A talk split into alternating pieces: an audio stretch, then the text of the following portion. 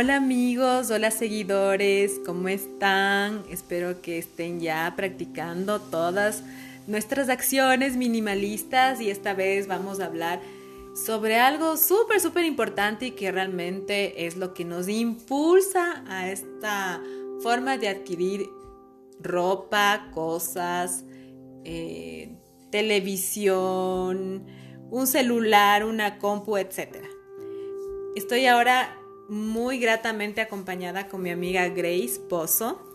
Ella es eh, psicóloga gestáltica, tiene eh, también un emprendimiento que se llama Aria, que también lo pueden seguir en Instagram y Facebook. Excelente porque nos habla sobre nuestros sentimientos, nuestras emociones, cómo curarnos, sobre el poder que existe en nosotros. Es, es, muy completo su, su, plataforma en Instagram, así que les invito a que la siguen porque realmente además también tiene podcast, también tiene unos chéverísimos podcasts que les recomiendo muchísimo, sobre todo para eh, el momento en que uno ya va a descansar. Es una delicia escucharla porque te abre muchas puertas y sobre todo en ese momento tú puedes reflexionar sobre ti mismo y, y sin ninguna, sin que nadie te, te, esté juzgando, sino simplemente eres tú y eh, esta voz magnífica de, de Grace.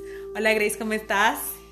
Un gusto, Sole, feliz, feliz de estar aquí. Gracias por la invitación y, qué chévere compartir algo de lo que se ha aprendido con los demás y que pueda servirles, ¿no es cierto? Entonces estoy aquí para aportar eh, mi granito de arena. Eh, espero que sea de su completo agrado y sobre todo que el mensaje que aquí se dé pues quede en, cada una de las personas y en algo podamos hacer un cambio.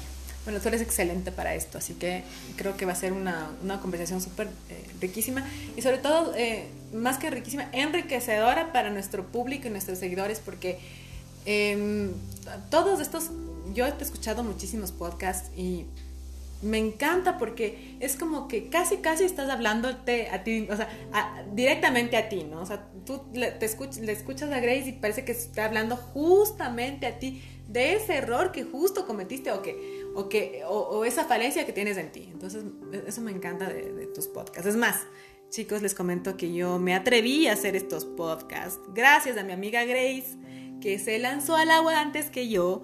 Y dije, bueno, pues vamos a ver cómo nos va. Pero bueno, eh, continuemos. Ahora vamos a hablar em, sobre las emociones y el minimalismo. Sí, de hecho, eh, justo estábamos comentando antes de entrar en esta grabación y y sí ya lo habíamos preparado, pero sumamente importante eh, identificar qué pasa eh, conmigo, voy a hablarlo así en, a personal, qué pasa conmigo cuando yo voy a hacer una compra, ¿sí? ¿Qué, ¿Qué es lo que a mí me está motivando a comprar o cuál es el pretexto que yo uso para ir y adquirir algún objeto o tal vez ropa, como decías Sole al principio, o un nuevo celular porque quiero cambiar de celular. Todas estas cosas en el fondo tienen eh, una parte emocional que nosotros no lo percibimos a simple vista, sino después de haber hecho la compra, cuando ya tenemos el, el, artículo o el objeto en nuestras manos y sobre todo cuando tú identificas que tienes algo de culpa. Claro. compraste y al día siguiente o a, o a las horas ya, ya es como que, ¿qué pasó? Perdió la magia y hay culpa en mí. o sea, es. como que dices, o sea, a lo mejor no era necesario comprar, pero en el instante de la compra no me diste, no viste qué es lo que estabas haciendo, simple y sencillamente era el afán de adquirir algo con, no sé, pues, qué, quería yo satisfacer con esa compra. Así es. Y sobre todo, como lo que estábamos conversando antes, es, normalmente, bueno, nosotros que somos madres, compramos a los hijos cosas que tal vez, como tú decías, no necesitan. ¿Qué, estamos, qué está pasando ahí en ese momento con nosotros? Claro, sí, eh, eso le, te estaba contando hace un ratito. En lo personal me ha pasado a mí, que voy específicamente a hacer una compra, pero como voy en compañía de una de mis hijas o alguno de mis hijos, eh, resulta que no solo compro para mí, voy comprando también para él. Y como yo soy una mamá que tiene varios hijos, entonces como ya le compré a él un hijo, siento que tengo que comprarles a los demás también, porque como que va a haber un reproche, ¿no? Y, en el fondo regresamos a casa con cosas que no necesitábamos, que no estaba previsto dentro de la lista de compras y que son a la final compras eh, innecesarias. ¿Por qué? Porque no, no es algo que sea de primera necesidad. No, la ropa no es para nada primera necesidad. Bueno, ah, o sea, la ropa sí es de sí primera, es primera necesidad, pero hasta cierto punto. Claro. Hasta que tengas lo, realmente lo que necesitas. Y justo también estábamos conversando, amigos, sobre que la ropa es uno de los contaminantes mayores que tiene el planeta porque en el 80% de la ropa, o sea, de toda la ropa de Europa, de América, de Latinoamérica, etc., no es posible reciclarla porque tiene varios materiales y además eh, así lo reuses o mandes a, una donación o lo que sea no es suficiente. O sea, incluso los lugares donde hay donaciones de ropa tienen demasiada ropa. O sea, la ropa es un contaminante eh, en toneladas increíblemente dañino para el planeta. No solo por, por, sus tintes o por los tintes que utiliza cada, cada, cada textil, sino porque es imposible reciclarla. Esa es, la cuestión con la ropa. Entonces, chicos, cuando compremos, y también lo que quería eh, comentarles antes, eh, antes de que me olvide, es que eh, todas estas ropas de cadenas, sobre todo cadenas muy conocidas, pero no quiero decir los nombres, pero me supongo que ustedes ya se van a imaginar, están hechas de una forma muy barata y en países donde no existe ningún control con respecto a los trabajadores. Entonces son prendas sumamente baratas en mano de obra y realmente bajo unas circunstancias esclavizantes. Entonces también queremos hablar sobre la esclavitud, la nueva esclavitud. Eh, sí, eh, justamente como acaba de comentar Sole, eh, en efecto, nosotros no tenemos conciencia de cuál es la manufactura de las prendas que nosotros estamos usando. A nivel mundial, esto es una, eh, se ha generalizado la compra por marcas. Entonces nosotros aquí en nuestros centros comerciales ya tenemos marcas internacionales que nos ofrecen prendas a bajos costos, entre comillas, pero nosotros no sabemos cuál fue la, la cadena de producción qué personas están detrás de la confección de, este tipo de prendas, porque muy poco se, conoce al respecto, ¿verdad? Te, venden una pantalla, una pantalla de, lo de moda, de la tendencia, de que te vas a ver de tal o cual manera, pero esa es una pantalla y atrás en el backstage que hay nada, o sea, hay, más bien, hay, mucha pobreza también, ¿no? Exacto, y también hay, ese, hay debemos revisar qué pasa conmigo que yo tengo que estar cambiando de ropa constantemente. ¿Por qué tengo que estar adquiriendo eh, prendas de vestir para estar a la moda? Algo que, que eh, prácticamente la sociedad nos impone a nosotros, estar en un cambio constante a la moda, porque eh, socialmente necesitamos ser aceptados.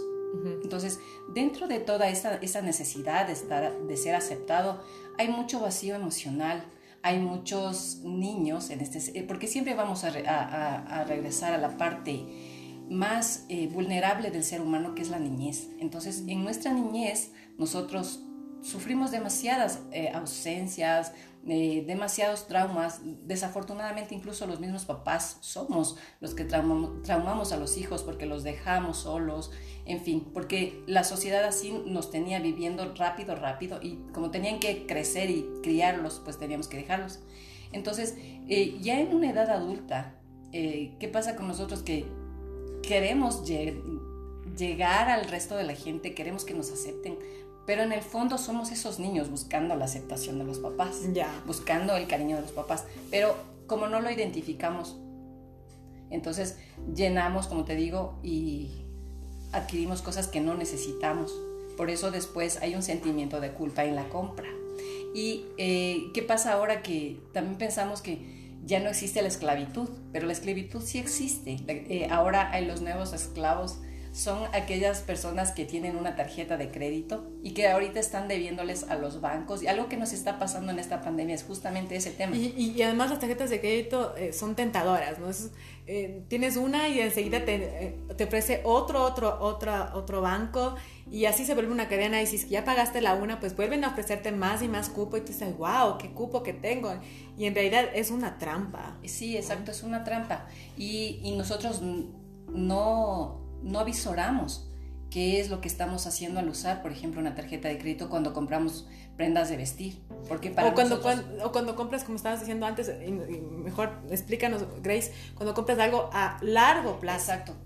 ¿Qué pasa? Que pensamos que vamos a diferir el valor, eh, me invento 50 dólares y me dice, puede diferirlo a 3, a 6, a 12 meses.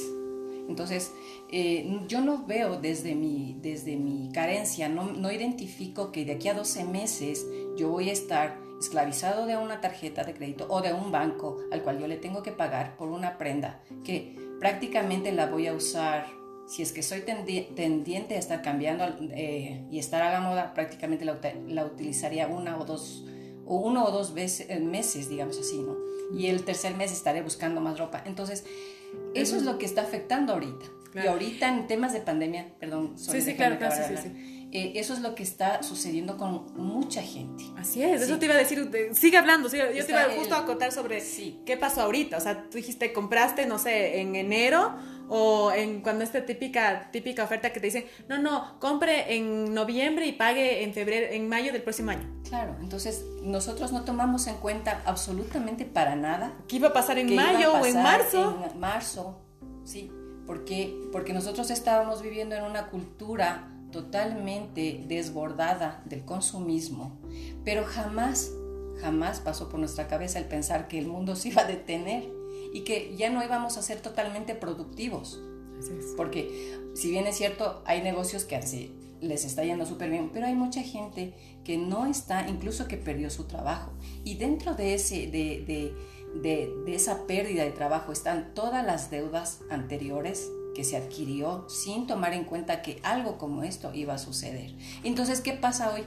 Que todos los días deben estar recibiendo llamadas de las tarjetas de crédito, que le refinanciamos sus deudas y esa es la nueva esclavitud. Porque tú prácticamente ahorita ¿Qué estrés? ¿Qué estrés que te estén llamando? Exacto, estás esclavo de una tarjeta o de una entidad financiera y viendo la forma de salir de esto cuando quizás esto nos hubiéramos evitado si es que hubieras hecho una compra inteligente, es decir, no estar comprando cosas que no necesitas. Y cómo nos... Lo que también quería preguntarte, Grace, es cómo identificamos nuestras emociones antes de ir a comprar. O sea, cómo, cómo hacemos, nos hacemos unas pequeñas pruebitas antes de salir de casa, antes de, tomar la decisión de compra. ¿Qué, qué, qué cuestionamientos te puedes hacer?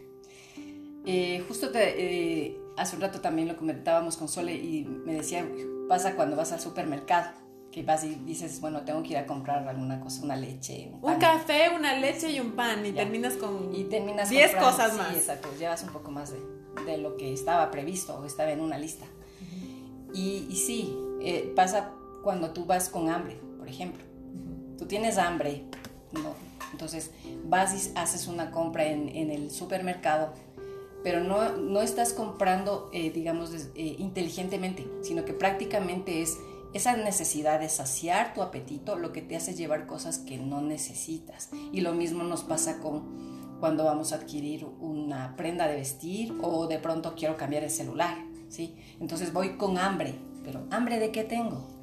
¿Qué es lo que yo tengo que llenar para yo no tener hambre de, de de adquirir cosas que no son necesarias. Porque, por ejemplo, tenemos un celular, pero no, ya salió la nueva versión del celular y ya no me gusta el que tengo, yo tengo que tener el nuevo. ¿Y cuál es, y, cuál es el, la diferencia? Ninguna. Tal vez un poquito más de velocidad, tal vez, o una mejor cámara, pero en, no, sí, sí. en resumidas cuentas es exactamente. Es casi, casi imperceptible. Exacto. El cambio. Entonces, pero, pero quiero estar a la vanguardia. ¿Sí? Entonces, vuelvo a lo que les dije anteriormente, es, hay una necesidad, una necesidad, un vacío emocional, un vacío existencial que me está llevando a cometer esos errores, que a la postre pues van a caerme encima con todo el tema de las deudas y después tendré que dejar de comprar cosas básicas para pagar. Claro, imagínate, eso sería un, extremo, ¿no? Imagínate en qué podríamos caer por, no controlar esa emoción. Más que no controlar la emoción, sino cómo identificas qué está pasando contigo. Bueno, digamos que ese momento es difícil de identificar. ¿sí? Eh, de pronto, quizás es importante hacer un, análisis antes de hacer la compra. Sí, entonces yo pongo eh, sobre el tapete, digámoslo así, eh, cuál es la, necesidad que yo tengo o, qué, qué, es lo que voy a, cubrir yo cuando compre esto. Sí, eh, identificar si, que, si es que lo que yo voy a comprar es algo necesario para mí. Si no es necesario, entonces ¿para qué lo voy a comprar? También otra pregunta sería importantísima. ¿Y por cuánto tiempo voy a utilizar este elemento o este objeto o esta prenda? Exacto. Eso sería importantísimo porque justamente como estamos hablando, las prendas no se pueden reciclar. Muy poco, o sea, imagínate, tal vez, tal vez un 10% se puede reciclar. Exacto, y también tomar en cuenta que, por ejemplo, sí hay, hay situaciones que sí, digamos, nos van a empujar a una compra porque tenemos algún evento especial como puede ser de pronto mi invento, puede ser que tenga un cóctel, una, una fiesta y voy y compro una, adquiero una prenda, pero tampoco estoy tomando en cuenta que a lo mejor esa prenda solo va, se va a usar una única vez y ahí queda en el closet. ¿sí? No estamos, por eso digo, no estamos haciendo una compra inteligente. Entonces nosotros lo que deberíamos eh, procurar es tener cosas básicas. Es decir, nada de ropas repetidas, sino eh, prendas en colores básicos como puede ser el blanco, el negro, el azul, que tú puedas intercambiar y crear nuevos outfits. ¿sí? Pero como yo te decía, y ¿qué pasa conmigo? ¿Por qué yo no podría repetir una prenda de vestir? Ajá, ¿cuál es la vergüenza? ¿Por qué? Exacto, ¿Qué, ¿Qué, hay detrás de pensar que a lo mejor los demás pueden pensar que yo no tengo para comprar o qué es? Y si así fuera, ¿por qué darle tanta importancia a lo que piensen los demás? Imagínate que tanto Steve Jobs como no me, no me acuerdo el nombre ahorita la chica, y también el eh, fundador de, de, ay, de Facebook, eh, ay, se me fue el nombre. Mark. Mark Zuckerberg. Creo que sí. Ajá. Bueno, él, él solo se compra jeans y camisetas. Exacto. Nada más. Y ni siquiera de marca. ¿no? Steve, Steve Jobs se compraba un solo atuendo, justamente para no pensar en que tener que comprar, pero eran de buena calidad, es lo que hablamos también, que eran de súper buena calidad. Y era su buzo negro y un jean. Exacto. Imagínate que, por ejemplo, ellos su atractivo no era la ropa que ellos estaban usando, sino su atractivo o, o, lo que en ellos... Su valor. Su valor, exacto, esa es la palabra.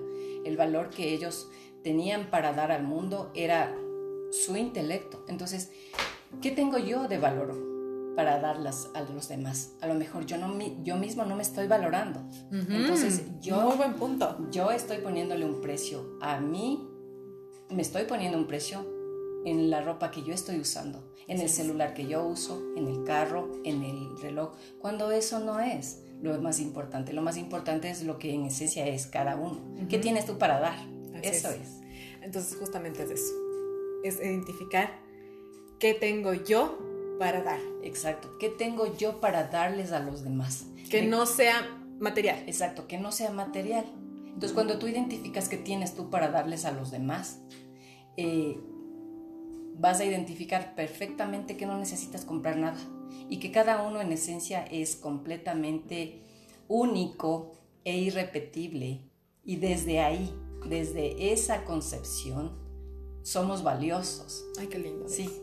Pero como no lo vemos, como no nos identificamos, como no nos vemos a nosotros mismos desde, el plano interno, entonces queremos que los demás nos vean desde afuera cuando en realidad lo que yo tengo está acá adentro, en mi, corazón. Excelente, sí, claro. Claro, entonces es, ahí, es ahí el secreto. Ese es el secreto. El secreto, y además no solo el secreto del minimalismo, sino el secreto de sentirte bien, sentirte feliz y tener un bienestar. Ahí, ahí radica todo el, el problema, en autocono un autoconocimiento y el darnos cuenta de. Exacto. De nuestros valores como, como uy, Dios mío, del alma, pues, el espíritu. Entonces, cuando tú eh, de la mente. te ves, te ves como lo que en realidad eres, porque yo, mi trabajo mucho tiende al amor y a la parte espiritual.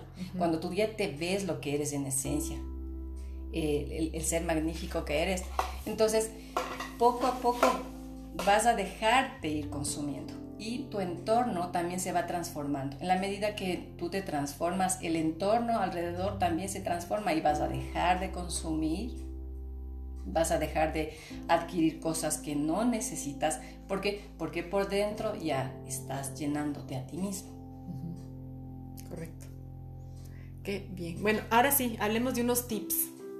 ¿Qué tips nos recomiendas, mi Grace, para justamente em, reforzar nuestro autoconocimiento, reforzar esta, esta visión de nosotros mismos en amor eh, y ir paso a paso, porque también eh, quiero recalcar en esto otra vez, el minimalismo y todo cambio, incluso el, cambio emocional, que es el más importante, y me supongo que va a estar de acuerdo conmigo, es lento.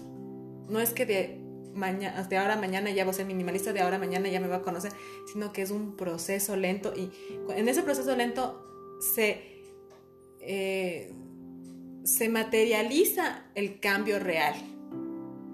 Sí, exacto. O sea, el, como tú lo dijiste, mi sol, el, el trabajo es de todos los días, es un trabajo que no es de un día para el otro, lleva su proceso, entonces lo que yo en lo personal cuando estoy acompañando a mis pacientes lo que les digo es el cambio no es de, aquí para mañana que yo hago así mis dedos y estamos transformados no. Es todo el tiempo todos los días es un compromiso personal contigo mismo que tú adquieres para tu bienestar. Entonces lo que yo, yo puedo sugerir eh, a nuestra audiencia ahorita en este instante es que, que identifiques, antes de hacer una compra, que hagas un análisis interno, como les dije hace un ratito. O sea, revisa, ¿necesito esto que voy a comprar? ¿Es necesario? ¿Es de, ¿Es de primera necesidad? ¿Sí o no? ¿Cuál es la necesidad que voy yo a llenar con esto que voy a comprar? ¿Sí? Y también eh, ser un observador de ti mismo. Esto es un poquito difícil, pero cuando tú empiezas a ser un observador de ti mismo, observar cómo es tu, comportamiento con la gente que está alrededor tuyo, entonces tú también vas a ir notando qué es lo que a ti te está, cuál es el detonante que a ti te lleva a, determinados comportamientos, como una compra, por ejemplo, que en este caso estamos topando el tema de las compras. Quizás a lo mejor yo, yo estoy siguiendo a un grupo ¿no es cierto? Estoy, estoy siguiendo a un grupo y, tengo que hacer lo mismo que hacen los demás, ¿sí? Entonces, eh, verme, verme, porque quiero estar en ese grupo, qué es lo que me dan, qué es lo que yo recibo de ellos, ¿sí? Ese sería uno de los tips que yo te puedo dar en cuanto a, a, un trabajo en ti mismo. Muy bien, muchas gracias. Me parece súper válido todo, todos los puntos que nos has hablado. Y, sí, amigos, eh, tratemos de... Siempre vamos, siempre terminamos en el mismo punto, ¿no? En la tranquilidad, en el reconocimiento, en eh, conocernos y reconocernos. y también tener una mirada, como tú dices, como una mirada de hacia atrás, a ver, ¿qué está pasando ahí? Como si estuviéramos afuera de nosotros. Y, ya, pues eso, eso sería este podcast lindísimo que hemos logrado por fin, finalmente, y que queda mucho porque, claro, esto, simplemente es una pastillita de, lo que realmente se puede hacer con respecto a las emociones y, y con respecto al minimalismo, porque, claro, el minimalismo, el bienestar y el, una vida minimalista justamente es esta, eh, esta identificación de dejar de necesitar. Exacto. ¿no? Es eh, soltar y también evitar la necesidad, no, no, es dejar de necesitar, evitar la necesidad por las cosas y también saber soltar, que es lo que todo mundo nos, nos dice, cualquier eh, eh, persona que nos analiza y que nos ayuda en nuestras emociones, pero no es tan fácil. Sí, es un, como te decía, es un trabajo de, de todos los días y al menos el tema de soltar es algo que también tiene que ver mucho. O sea, siempre vamos a terminar en el tema emocional, en la parte emocional de nosotros. Entonces, ¿qué es lo que a mí me, hace que, que, yo quiera abarcar las cosas, tenerlas solo para mí? ¿Por qué no puedo soltar algo? O sea, eh, hace poco eh, escuché, eh, justo algo referente al tema de soltar las cosas. Y, y, me quedé con eso y, para mí se me hizo como una verdad. Entonces me decía que tú deberías tener las cosas como tú tienes el agua en las manos, así, con esa, con esa fluidez. Porque tú quisieras coger el agua y el agua se te va, se, te va, se te va a derramar de las manos por los dedos. De, de esa forma deberíamos nosotros tener las cosas que no se queden con nosotros, sino que fluyan. Y que si es que por un instante está en, en, nuestras manos, eh, valga la redundancia, pues pueda pasar a las manos de otra persona si es que tuviera que compartirlo, por decirlo así. Qué lindo pensamiento. Qué, lindo pensamiento y qué, y qué linda eh, metáfora, ¿no? Del, del, agua. Pero imagínate, justamente eso también debemos analizarnos y bastantísimo. ¿Por qué queremos tener? Claro, ¿qué, qué ¿Por qué? O sea, ¿por qué el ser humano necesita tener? ¿Qué está atrás de eso? Del, tener, o sea, tener dinero, tener la televisión, tener el auto, tener la casa, tener, tener a las personas también. Claro. O sea, detrás de ese querer tener lo que sea, sea material o, sea, digamos, en el caso de las personas, es, es igual un vacío, no, o no querer, no querer quedarme sin nada. Pero ¿qué pasa si me quedo sin nada? Entonces en el fondo atrás también hay mucho temor, mucho miedo a, vacíos, a soledad, a, tanta, a tanto. Y, también obviamente los, los, parámetros sociales que hemos venido cargando desde que nacimos y desde que estamos en este mundo, ¿no? Porque está muy ligado el éxito con el dinero. Muy ligado. Bueno, eso, es, eso era ligado, un paradigma hace poco, hasta hace poco, mi. Hoy ya no, el éxito ya no, ya no se le puede digamos, asociar estrictamente al dinero. Hoy el éxito va de la mano de tu bienestar emocional, de tu satisfacción en el plano personal, es decir, no necesito llenar más que lo necesario, ¿sí? Eh, en tu salud. Por fin. Por fin la salud. La salud es algo importante. Que recién nos hemos dado cuenta ahorita. Ahorita en, en, la pandemia tú te das cuenta lo importante de la salud. Porque sin salud, todo lo que tú puedas tener no sirve para nada. ¿sí? Es más, eh, yéndonos también nuevamente y, revisando el plano espiritual. ¿Para qué quiero yo tener tantas cosas? Si este cuerpo físico que yo tengo aquí en este plano, en esta tierra, si yo no tengo un cuerpo saludable, no me sirve de nada. Entonces, hasta para yo tener y algo material, mi cuerpo tiene que estar en las condiciones necesarias, habitables. Además, podrías también, como decía una, una, una tía abuela de mi esposo, decía que la plata es arisca. Quiere decir que ahorita tienes y mañana no sabes. Puedes tener, puedes tener una fortuna, pero te enfermaste y esa fortuna se puede ir también, o, puede pasar cualquier cosa. Y, o sea, no es fijo, no es algo que está eh, hecho eternamente, o sea, qué difícil darse cuenta también de eso, ¿no? De que las cuestiones materiales y obviamente el dinero no es eterno. No es eterno y, yo creo que eh, aquí viene, viene el tip más grande que les puedo dejar. A ver. Ya, verás, sale. Sería de cuando yo hago un trabajo personal, cuando yo cuido mi salud, trabajo mi cuerpo, que puede ser con yoga, tai chi o algún, eh, algo que me permita estar en ejercicio.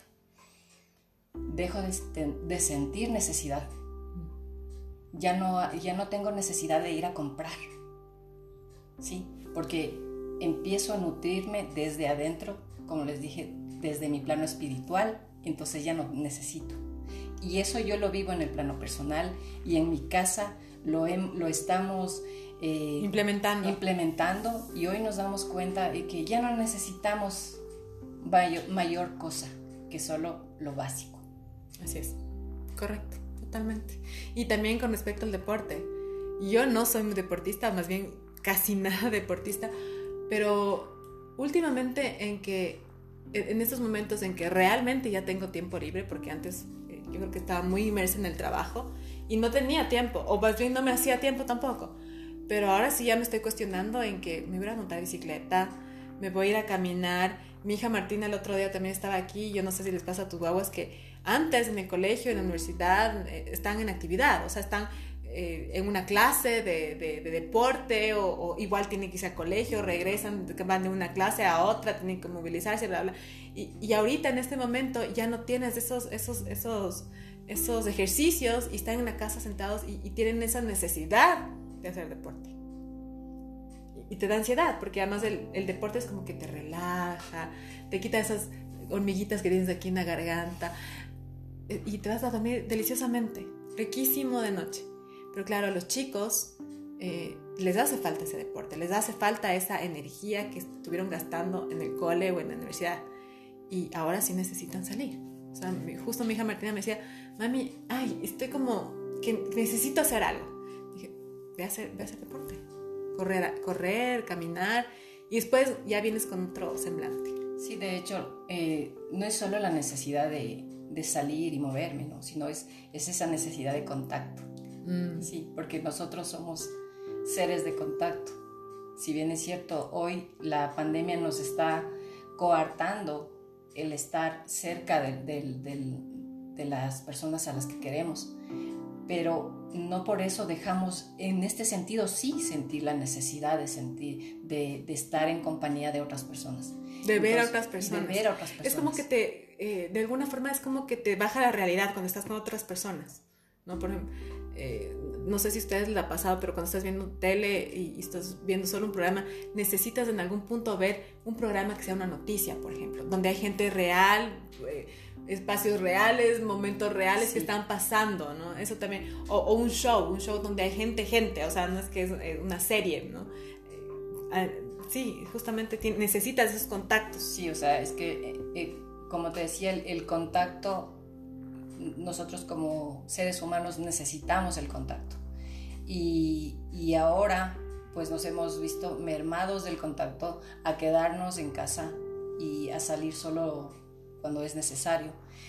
Pero dentro de este quedarnos en casa también ha habido cambios muy favorables. Por supuesto. Sí, muy favorables, que si es que lleváramos la misma rutina que hace poco, nunca nos hubiéramos dado cuenta de la necesidad del estar interiormente en ti. Entonces, este espacio, este tiempo te permite el hacer una introspección en ti mismo.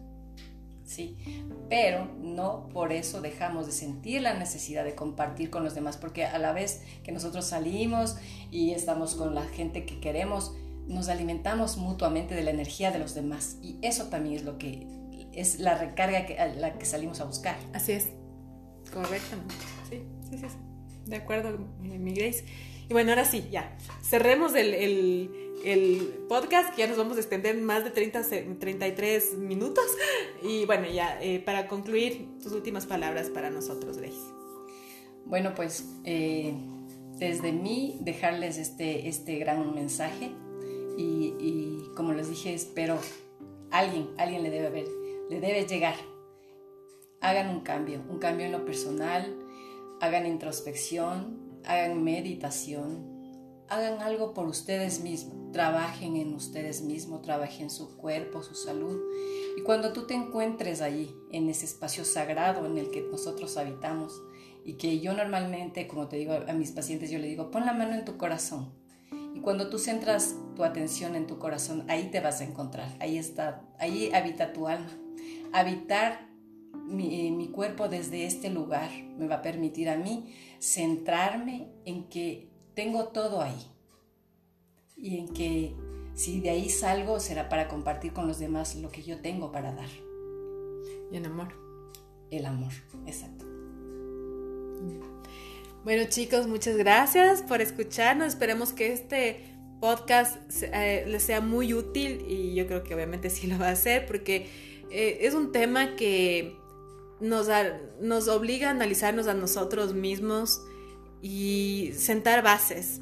Eh, sí, este, estos momentos de, que estamos atravesando por estas circunstancias obligadas eh, han sido básicamente el, el, inicio de este fuego sobre el minimalismo, porque, claro, eh, justamente hubo el tiempo para sentar la base de qué es lo que a mí me funciona.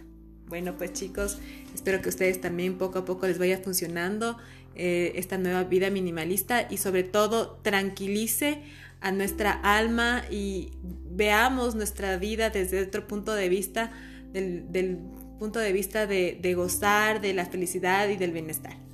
Muchas gracias chicos, que descansen y bueno, pues listos para otro podcast próximamente. Un gusto compartir con ustedes y éxitos para todos.